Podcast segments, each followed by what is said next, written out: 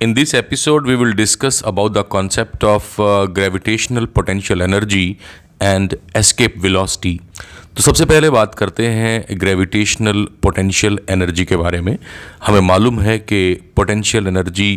किसी भी बॉडी में जो स्टोर है या किसी भी सिस्टम की जो पोटेंशियल एनर्जी होती है, उसके दो कारण होते हैं। एक तो पोटेंशियल एनर्जी होती है सिस्टम या बॉडी की कॉन्फ़िगरेशन के कारण, या उसमें पोटेंशियल एनर्जी हो सकती है उसकी पोजीशन के कारण किसी पर्टिकुलर फ़ील्ड में।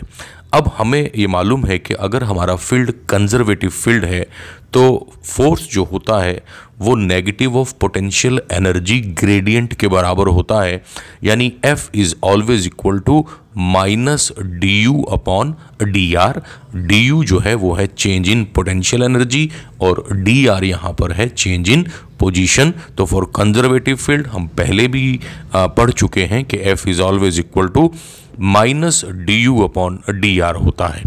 अगर हम इसको सिंपल वे में लिखना चाहें तो हम ये भी लिख सकते हैं कि D U is always equal to minus of F D R. D U is always equal to minus of F D R. अगर मैं इस एक्सप्रेशन को इंटीग्रेट कर लेता हूँ तो डी यू का इंटीग्रेशन यू आ गया तो मेरे पास बनेगा U is equal to minus of integration of F vector dot D R vector plus U naught again I am repeating हमारे पास फोर्स के लिए एक्सप्रेशन होता है F is equal to minus D U upon D R D U जो है, वो है change in potential energy D R जो है वो है चेंज इन पोजीशन इस एक्सप्रेशन को हम ऐसे भी लिख सकते हैं कि D U is equal to minus of F D R अगर मैं दोनों तरफ़ इंटीग्रेशन करूँ तो इंटीग्रेशन ऑफ़ डी यू जो है वो यू के बराबर आ जाएगा। तो हम ये कह सकते हैं कि तब हमारा एक्सप्रेशन बनेगा U is equal to minus integration of F vector dot D R vector plus U naught. अब ये यू नॉट जो मैंने यहाँ लगाया है, ये मैंने लगाया है कि रेफरेंस पॉइंट पर जब बॉडी थी, तब उसकी पोटेंशियल एनर्जी कितनी थी? क्योंकि जनरली हम रेफरेंस पॉइंट को इन्फिनिटी पे लेते हैं तो हम ये मान लेते हैं कि रेफरेंस पॉइंट पे पोटेंशियल एनर्जी ज़ीरो है तो वहाँ पर हम यू नॉट की वैल्यू ज़ीरो पुट करने के बाद जो पाएँगे, हमें मिलेगा कि U is equal to negative of integration of F vector dot D R vector हमें यह मालूम है कि F vector dot D R vector D W यानी वर्क के बराबर होता है। तो हम ये कह सकते हैं कि u is equal to negative integration of D W D W का इंटीग्रेशन w आ जाएगा। तो हम ये कह सकते हैं कि u is equal to minus W के बराबर होता है। अब देखिए, हमने पोटेंशियल ग्रेविटेशनल पोटेंशियल के बारे में पढ़ा था और ग्रेविटेशनल पोटेंशियल हमने देखा था कि ग्रेविटेशनल पोटेंशियल होता है minus W upon mass of the body minus W upon mass of the body और अभी हमने देखा है कि negative of work done is always equal to U तो हम ये कह सकते हैं कि gravitational potential is equal to gravitational potential energy यानी U divided by mass of the body या फिर मैं ये कह सकता हूँ कि V is equal to U upon M या फिर u is equal to M V U is equal to M V तो हम ये कह सकते हैं कि ग्रेविटेशनल पोटेंशियल एनर्जी किसी भी बॉडी की, जिसका मास स्मॉल एम है, वो किसके बराबर होती है और कैसे निकाली जाती है तो आप उस बॉडी के मास को उस जगह पे जहाँ पे अभी वो है, वहाँ पे जो ग्रेविटेशनल पोटेंशियल था, उससे मल्टीप्लाई करेंगे और आपके पास बॉडी की ग्रेविटेशनल पोटेंशियल एनर्जी आ जाएगी। तो हम ये कह सकते हैं कि U is equal to M into V M body का मास है। जिसकी हमें ग्रेविटेशनल पोटेंशियल एनर्जी निकालनी है और v जो है वो ग्रेविटेशनल पोटेंशियल है किसी फ़ील्ड में उस पर्टिकुलर पॉइंट पे तो वी कैन से कि u is equal to M V अब देखिए कुछ चीज़ें इससे रिलेटेड हम लोग देख लेते हैं। आ, अगर एक पार्टिकल जिसका मास m1 है वो किसी दूसरे पार्टिकल से जिसका मास m2 है r दूरी पे है तो ग्रेविटेशनल पोटेंशियल एनर्जी उस पार्टिकल की जिसका मास m1 है, वो किसके बराबर होगा? ग्रेविटेशनल पोटेंशियल एनर्जी होगी u is equal to M one V और v जो है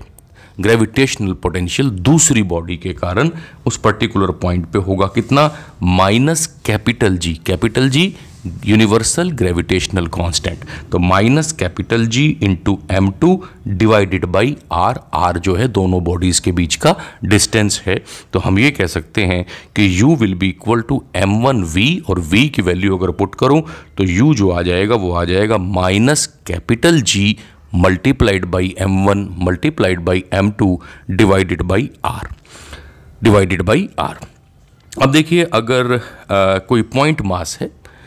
पॉइंट मास जिसका मास स्मॉल एम के बराबर है, और उसका डिस्टेंस स्मॉल आर है।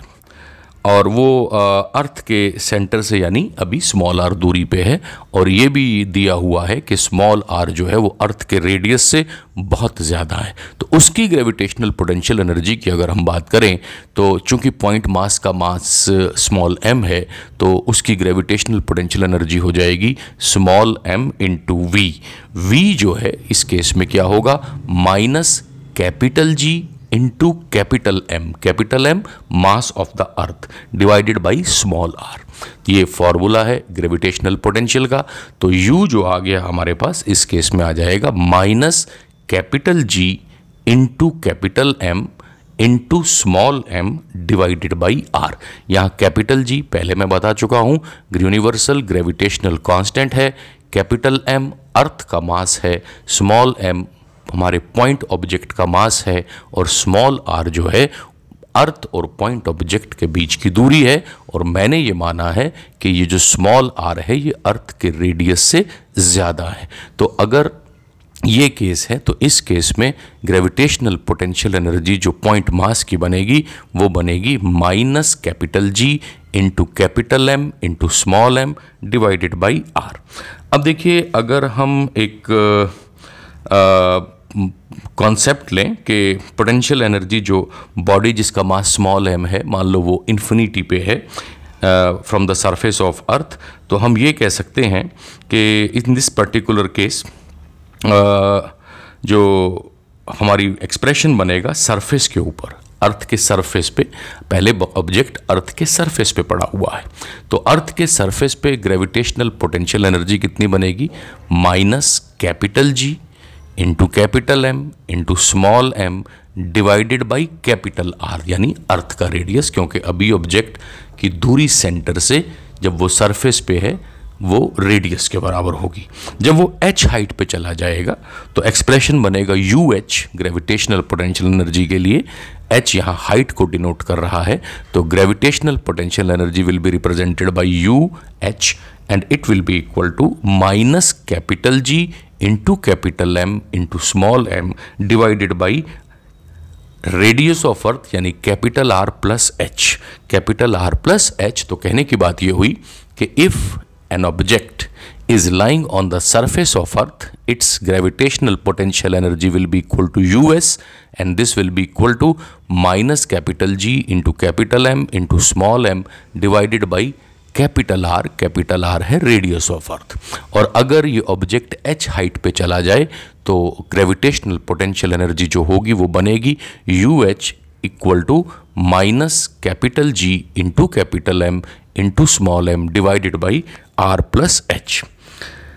अब हमें निकालनी है potential energy of a body relative to surface of earth in the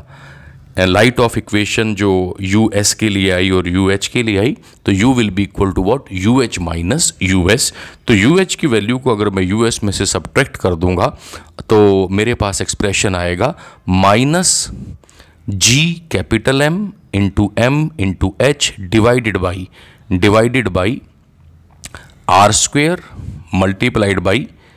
bracket start one plus H upon R one plus H upon R bracket बंद. अब देखिए capital G into capital M upon R square वो है, जो है, ये small G के बराबर होता है तो यू जो बन जाएगा, वो बन जाएगा minus M G H upon one plus H by R one plus H by capital R अब अगर कैपिटल आर जो है वो बहुत बहुत बहुत ज़्यादा है। हमें मालूम है अर्थ का रेडियस चौंसठ सौ किलोमीटर होता है और अगर एच दो या चार किलोमीटर है तो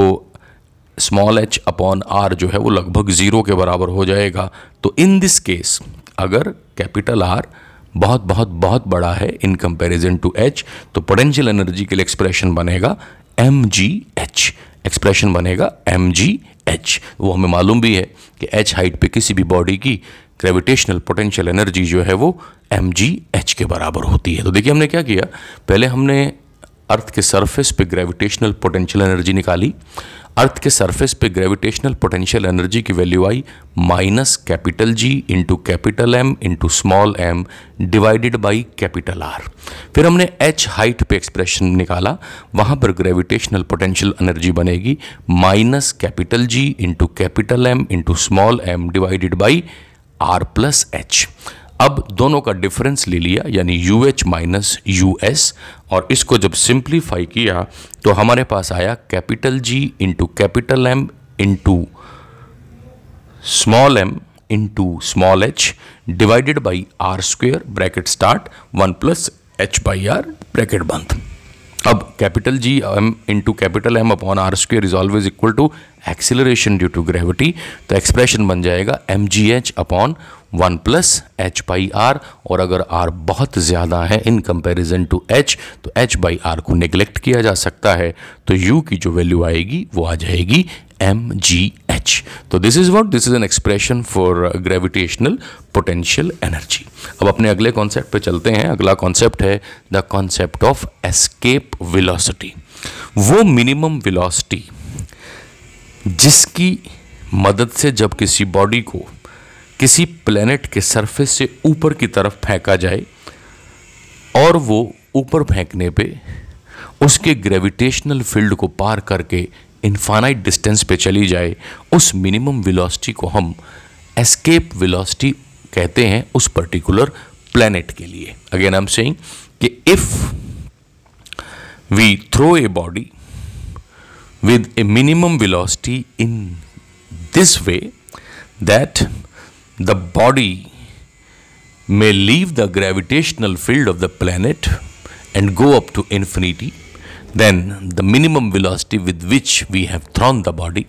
that is called what? That is called escape velocity. या हम ये भी कह सकते हैं कि it is the minimum velocity with which a body should be projected from the surface of a planet so it may reach up to infinity is called what? It is called escape velocity. अगर हम earth की बात करें तो earth के लिए escape velocity की value जो है, वो है 11.2 किलोमीटर पर सेकेंड यानी अगर हम किसी बॉडी को अर्थ के सरफेस से ऊपर की तरफ़ फेंकें, कितनी वेलोसिटी से 11.2 किलोमीटर पर सेकंड की वेलोसिटी से तो फिर वो कभी भी अर्थ पर वापस नहीं आएगी, बल्कि वो अर्थ के ग्रेविटेशनल फ़ील्ड को पार करके आगे निकल जाएगी। तब हम कहेंगे वो एस्केप कर चुकी है। जहाँ तक इस एस्केप वेलोसिटी के फार्मूला की बात है तो अगर प्लेनेट का रेडियस कैपिटल आर है, अगर प्लेनेट के कारण acceleration due to gravity small G के बराबर है तो एस्केप वेलोसिटी का जो फार्मूला आता है, वो आता है under root two G R under root two G R ये हमारा फार्मूला बनता है किसका? एस्केप वेलोसिटी का। जी जो है वो एक्सिलरेशन ड्यू टू ग्रेविटी है और आर जो है वो रेडियस ऑफ़ द प्लेनेट है। अर्थ के केस में हमें मालूम है स्मॉल जी का value near the surface of earth 9.8 metre per second square होता है और रेडियस ऑफ़ अर्थ 6400 किलोमीटर है। तो अगर ये वैल्यू हम इस एक्सप्रेशन में पुट करते हैं तो हमें मिलता है 11.2 किलोमीटर पर सेकेंड ये अर्थ की एस्केप वेलोसिटी आ जाती है। अब देखिए अगर हम फार्मूला को गौर से देखें एस्केप वेलोसिटी के जैसा कि मैंने पहले भी बताया है under root two G R के बराबर है तो यहाँ ना तो आ, मास आया है बॉडी का, जिसे हमने फेंका है इस फार्मूला में, और ना ही डायरेक्शन आई है। तो कहने की बात यह हुई कि एस्केप वेलोसिटी बॉडी के मास पे डिपेंड नहीं करती, और इस बात पर भी डिपेंड नहीं करती कि मैंने किस डायरेक्शन में बॉडी को फेंका है। किस डायरेक्शन में मैंने बॉडी को फेंका है? हाँ एस्केप वेलोसिटी रेफरेंस बॉडी पे ज़रूर डिपेंड करती है। रेफरेंस बॉडी मतलब जिस प्लैनेट से उसको फेंका गया है, जिस प्लैनेट से उसको फेंका गया है, क्योंकि अगर प्लैनेट का रेडियस बड़ा होगा, अगर प्लैनेट के लिए जी की वैल्यू ज़्यादा होगी तो एस्केप वेलोसिटी की वैल्यू भी ज़्यादा होगी। और अगर acceleration due to gravity planet के कारण कम है रेडियस भी प्लानट का कम है तो ऑब्वियसली एस्केप वेलोसिटी जो है वो कम हो जाने वाली है। अगर किसी बॉडी को हम ऊपर की तरफ़ फेंकें और इतनी वेलोसिटी से फेंकें कि उसकी वैल्यू एस्केप वेलोसिटी से कम है तो वो एक सर्टेन हाइट तक जाएगी। फिर या तो वो आ, प्लेनेट के चारों तरफ़ किसी पर्टिकुलर ऑर्बिट में मूव करने लगेगी या फिर वो अर्थ के सरफेस पे वापस आ जाएगी। वो प्लेनेट के ऑर्बिट में तब मूव करेगी जब उस पर फोर्स ऑफ़ अट्रैक्शन जो प्लेनेट के कारण लगा हुआ है नेसेसरी सेंट्रीपिटल फोर्स के बराबर हो जाएगा। नहीं तो फिर वापस वो उस प्लेनेट के सरफेस पे आके गिर जाएगी। लेकिन अगर आ, किसी बॉडी को इस तरह से फेंका जाए कि उसकी विलासिटी एस्केप विलासिटी से बहुत ज़्यादा है तो वो अर्थ के तो वो प्लेनेट के ग्रेविटेशनल फ़ील्ड को पार करके आगे निकल जाएगी और बॉडी जो है वो इंटर प्लानिटरी या हम कह सकते हैं इंटरस्टेलर स्पेस में मूव करना शुरू करेगी और अब इसकी जो वेलोसिटी होगी वो होगी V square minus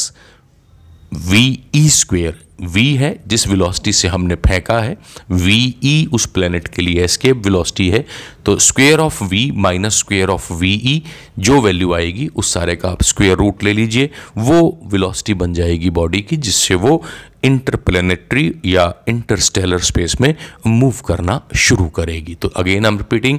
मान लीजिए मैंने किसी बॉडी को वी वेलोसिटी से गिरा है, और v जो है एस्केप वेलोसिटी से ज़्यादा है। एस्केप वेलोसिटी को मैंने वी ई e से रिप्रेजेंट किया। वो बॉडी अर्थ प्लेनेट के ग्रेविटेशनल फ़ील्ड को पार करके बाहर निकल गई। अब वो किस बॉडी से मूव किस वेलोसिटी से मूव करेगी? तो उसकी वेलोसिटी होगी under root of V square minus V E square तो this is what this is about you can say uh, the concept of uh, gravitational potential energy and escape velocity lecture को दोबारा ध्यान से सुनिएगा these are important concepts and they are being used in numerical problems तो आज के लिए इतना ही thank यू